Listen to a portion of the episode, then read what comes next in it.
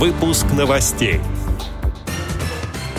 Тактильную модель, созданную по проекту «Особый взгляд на Золотое кольцо», откроют в Ярославской области. Избран президент ВОС. Далее об этом подробно в студии Алишер Канаев. Здравствуйте. 15 декабря 2021 года состоялся второй этап 23-го съезда Всероссийского общества слепых. Мероприятие проходило в очном формате с использованием видеоконференц-связи, что позволило обеспечить участие в заседании 108 делегатов. Работа съезда началась с объявления минуты молчания в память о президенте ВОС Александре Яковлевиче Неумывакине.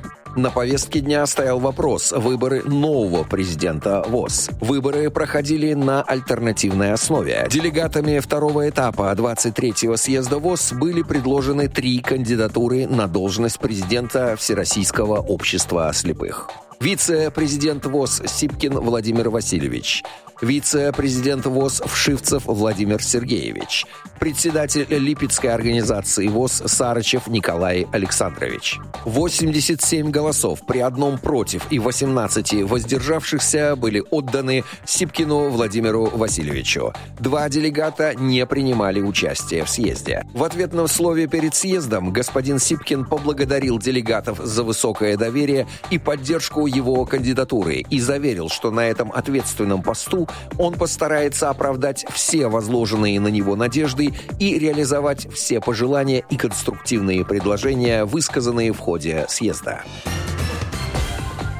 Трехмерная копия дворца царевича Дмитрия станет доступна для слабовидящих посетителей Угличского Кремля, сообщила пресс-служба благотворительного фонда «Искусство, наука и спорт».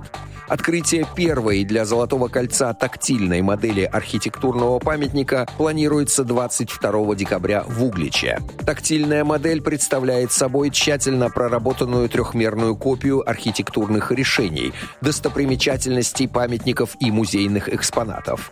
Как отметили в пресс-службе, проект фонда «Особый взгляд на Золотое кольцо» решает проблему адаптации исторических объектов и музейных экспозиций Золотого кольца, делая их доступными для туристов с инвалидностью по зрению. Планируется, что в течение 2021-2022 годов архитектурные объекты 8 городов Золотого кольца станут доступны для незрячих туристов. На сегодняшний день в России зарегистрировано около 300 000 людей с инвалидностью по зрению. 20% из них – люди в активном возрасте, которые стремятся путешествовать, изучают искусство, ходят в театры и музеи.